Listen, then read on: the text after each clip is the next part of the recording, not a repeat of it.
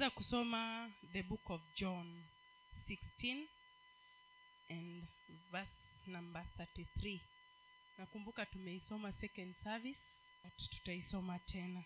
Kiswahili? Nitasoma english tukingojea kiswahili. Looking unto jesus the author and finisher of our faith who for the joy that was set before him endured the cross despise, despising the shame and has sat down at the right hand of the throne of god.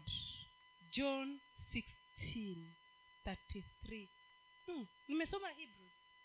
Anataka kusoma john. John 16 somee kiswahili. John 16 33 hayo nimewaambieni mpate kuwa na amani ndani yangu. Mm. ulimwenguni mnayo dhiki lakini jipeni moyo mimi nimeushinda ulimwengu. Asante sana.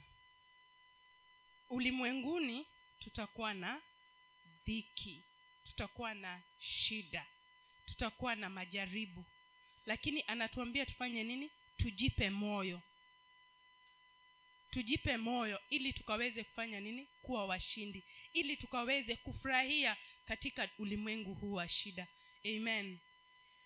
E, ningependa kumwangalia mama mmoja ambaye anapatikana katika kitabu cha second kings 4 tunamjua huyu mama sana.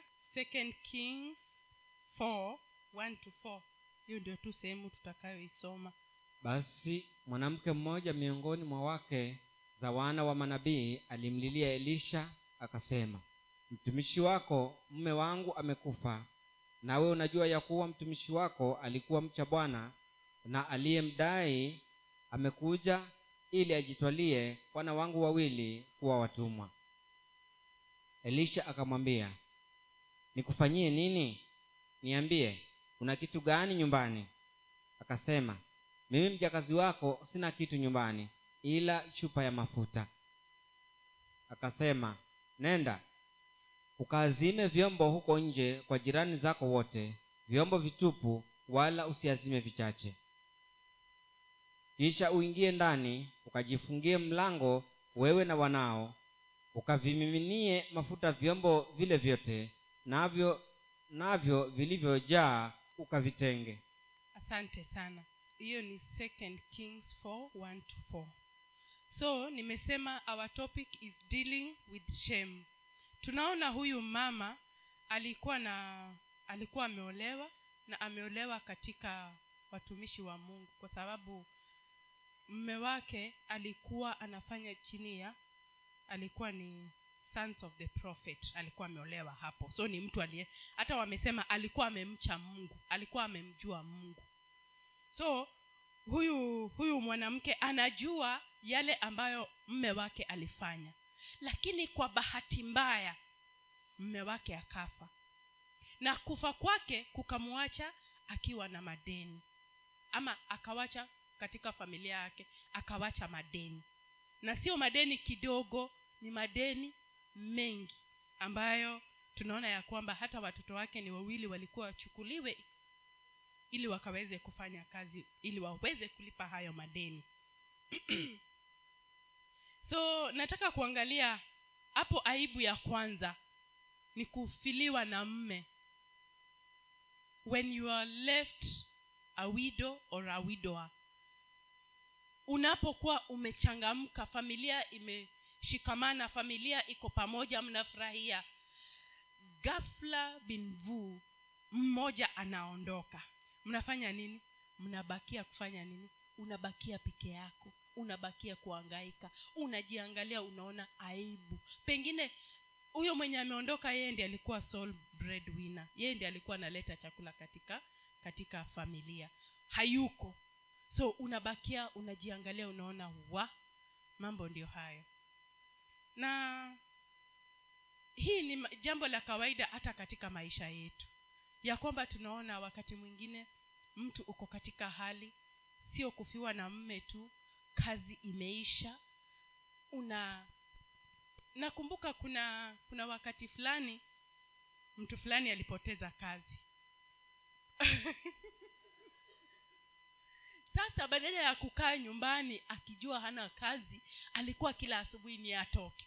Hiyo aibu ya kukaa nyumbani kujulikana hana kazi. Ni aibu. Kupoteza kazi ni aibu. Especially to your friends especially to your family. Wale ambao walikuwa wamekupatia nini? Wamekuweka katika kiwango fulani. So alikuwa na aibu huyu mama katika maisha yetu pia sisi hupitia aibu fulani. Kuna kupoteza kazi kuna kuanzisha biashara ianguke. Na nilikuwa nilipokuwa naangalia huu ujumbe nikakumbuka wakati fulani 2020, 2012 2012 tukawa tumeanzisha hoteli pale mtuapa ilikuwa inaitwa kukutana. Kama kuna mahali nimewahi ng'ang'ana katika maisha niling'ang'ana na hiyo hoteli. Niling'ang'ana. Pesa nilikuwa napata lakini zote nalipa tu nalipa nalipa. I was calculating this morning nilikuwa na reflect nikiangalia yale nilikuwa napokea na yale nilikuwa nalipa. Nilikuwa hiyo nyumba peke yake tayari.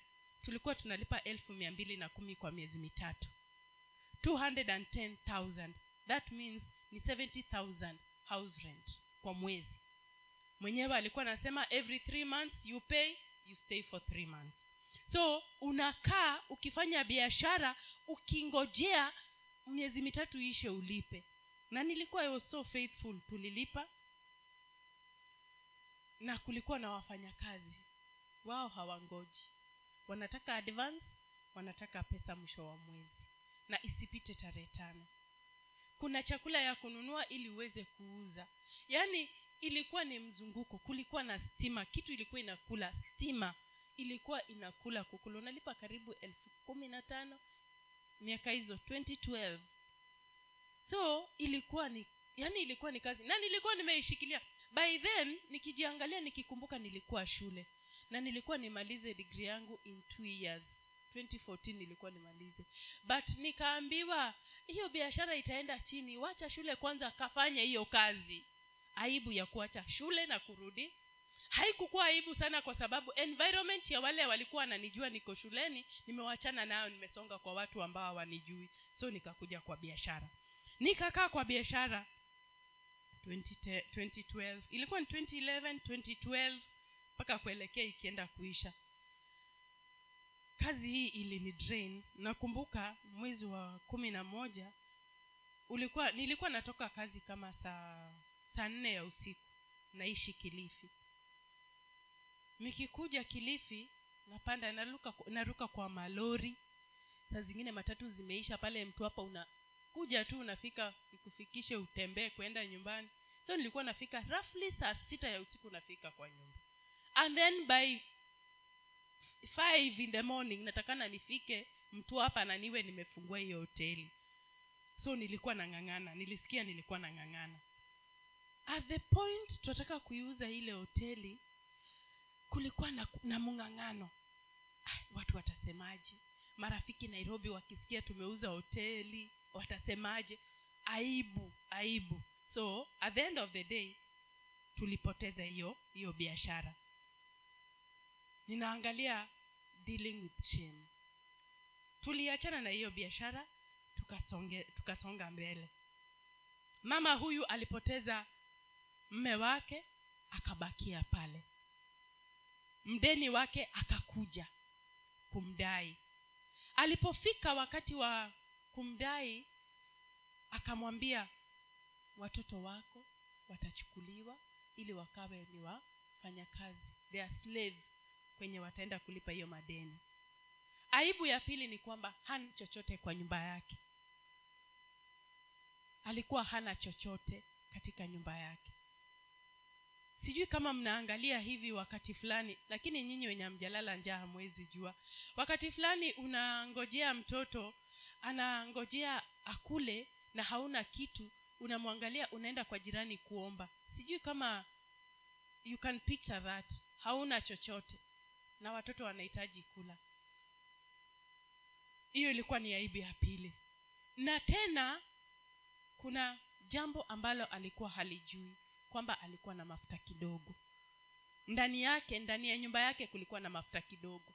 Katika maisha yetu tuna jambo kidogo imebakia ndani yetu. Lakini kwa sababu hatulijui hatujalitambua so tutabakia nalo aibu nyingine huyu mama alikuwa adil nayo ni watoto wake kukuwa slaves.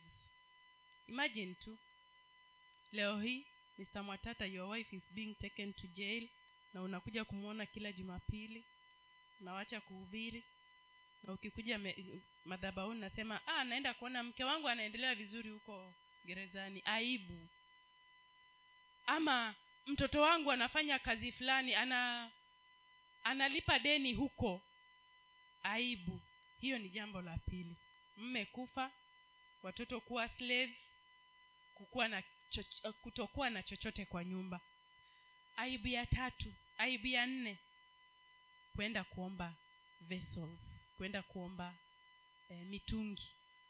Imagine tu umejitoa wewe mlikuwa katika kiwango fulani.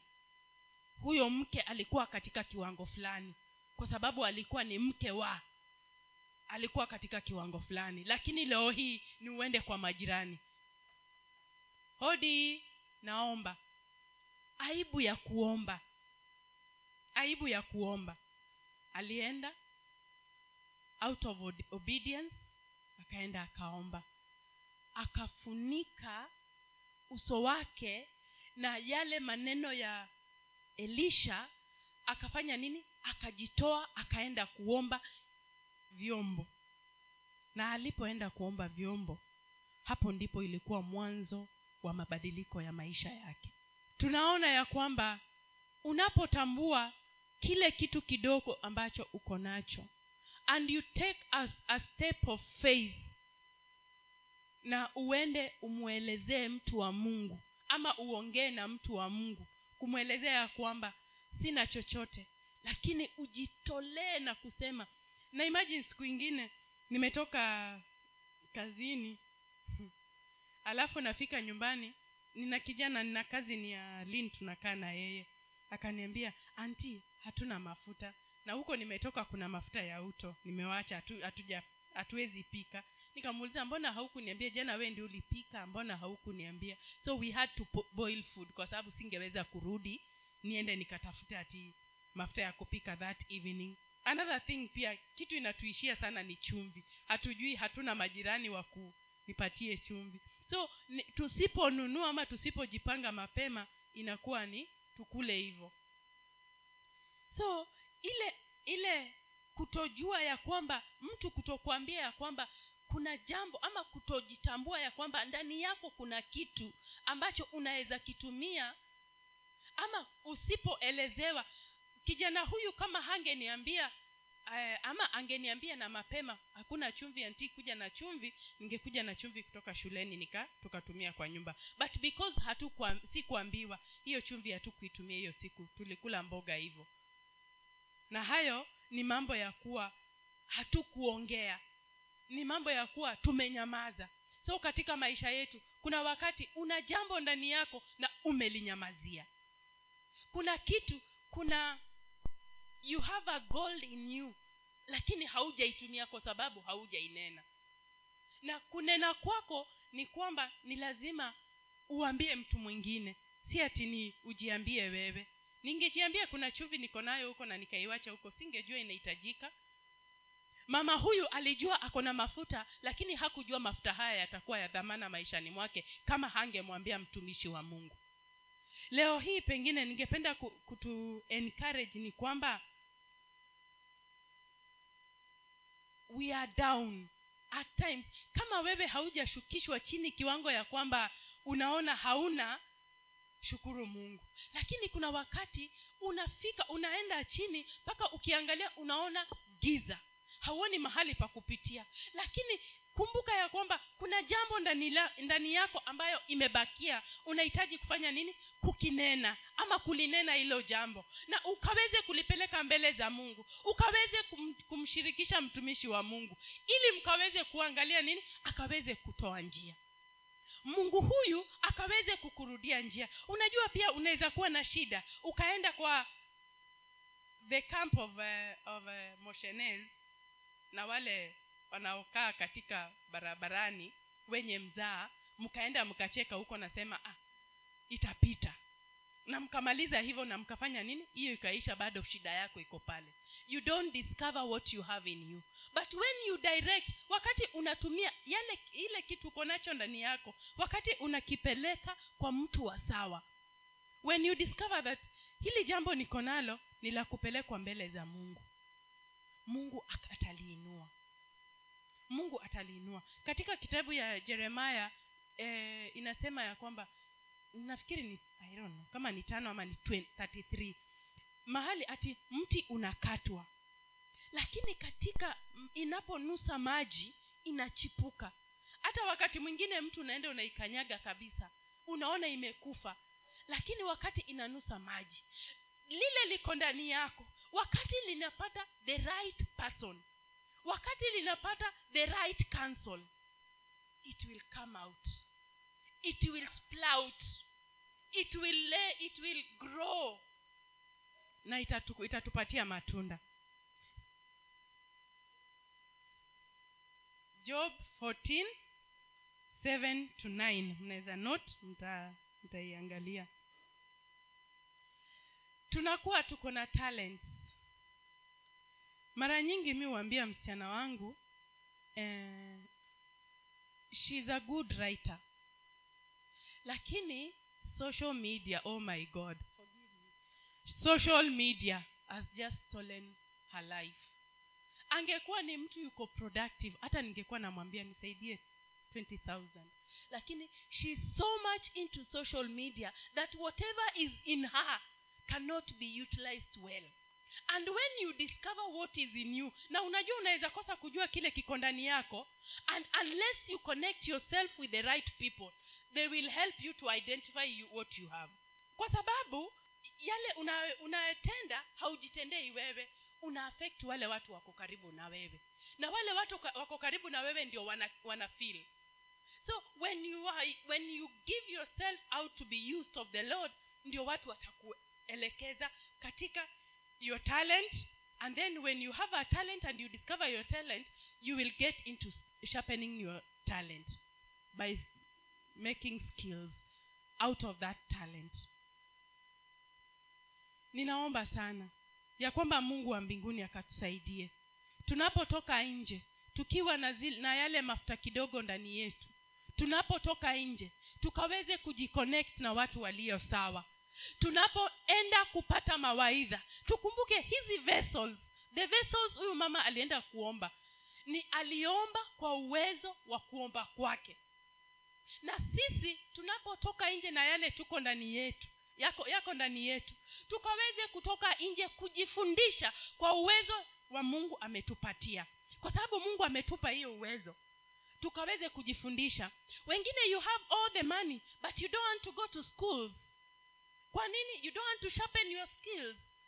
Unaona ah wakati umeisha it is never late. It is never late. Usingoje ikakufa kabisa. Kwa sababu ikikufa itakuwa mbaya. Nasema hivi kwa sababu wakati nilimalizana na hiyo kukutana hoteli yangu e, nilikuja nikakaa chini. Nikaangaika kwa mambo mambo mambo mingi sana. Na bado nafikiri naangaika lakini mungu ananisaidia I'm, I'm drawing a, a map of my life. Kuangaika kwa nini nyingi sana. Lakini out of kujiconnect na kutafuta map i think god si mdhalimu. Atakuelekeza. Unapoomba at times mi huwa nauliza mr mwatata hii kufundisha nyingi unafundisha mambo ya business. Where is the practical? Let's show people this is the way. Sio kila wakati ni kufundisha tu and there is nothing you're showing for it so ni kujielekeza ni kujiweka katika barabara iliyo sawa na mungu akuwezesha. Zile vessel unazoomba ni ile education ama ni ile knowledge unayopata ili ukaweze kutumika. Na pesa na hizi vessels alizozipata alimimina mafuta mpaka yakaisha. Na ukipata hiyo elimu mpaka ufike mahali umefika ukianza kuitumia itakusaidia. Itakuondoa katika madeni itainua maisha yako utabariki wale ambao hawana uta, utatumika kwa ajili ya utukufu wa mungu. Lakini kama vile tuliambiwa katika ibada ya pili mungu akiona utajiinua sana atakuacha hapo. Ni vizuri tutumike kwa ajili ya utukufu wa, wa mungu. Amen. Nikimalizia nikimalizia hebrews hebrews 2 hebrews 12 and verse number two. Wala msifuate kanuni za dunia hii bali mgeuzwe kwa kufanywa upya nia zenu mpate kujua hakika mapenzi ya mungu yaliyo mema ya kupendeza na ukamilifu. Asante sana. Kiswahili we wacha nisome in english. Inasema looking unto jesus the author and finisher of our faith. Mahala ambapo tunapata mwelekeo ni kwa yesu. Yale ambayo yako ndani yetu yataelekezwa tu na yule yesu tunayemtumikia na yule yesu tunayemwomba kwa sababu atatupa mwelekeo. Hata tuache tukaangaika sana. Utakuwa na wakati wa kukuwa sharpened. You will be sharpened from time to time. Kwa sababu usipokuwa sharpened utasahau. Ukipewa vyote mara moja pap utasahau. Unless umemilikwa vizuri. And then inasema who for the joy that was set before him endured the cross. Yeye alipitia mateso mingi. Yeye aliangalia alienda katika msalaba lakini alienjua alivumilia. Alivumilia. Na sisi leo hii kama kuna jambo ambalo limekufa ndani yetu wacha tukumbuke ya kwamba ni kwa muda. Inakuja ina, itafika mwisho. Tutatoka hapo mungu atatusaidia. We are crossing over. And we are crossing over for good. Si ati milele kwa uzuri. Kwa uzuri kwa sababu huyu tunayemwabudu na huyu tunayemwita ni mungu anayetujua anayetuona anayeona ndani yetu na anayetutendea makuu na mazuri ya ajabu. Na kama kweli tunamwomba kwa ukweli na tu, anaangalia roho zetu anaona that our spirit are in line with his spirit. He will not deny us any good thing. He will give us every good thing that he desire, that he wants us, he, that we desire from him and that what he deserves he desires to give unto us. So inamalizia ikisema and has sat down at the right hand of the throne of god. Na tunapopokea na tunapopata na tunapoingia katika mahala petu pa kumtumikia mungu hatutaangalia kujionyesha hatutaangalia kuji ku, kupeana aita hatutaangalia kuchange ma hairstyle na madressing na manini nini bali tutaangalia kumtumikia mungu kwa mali zetu na kwa njia zetu zote. Amen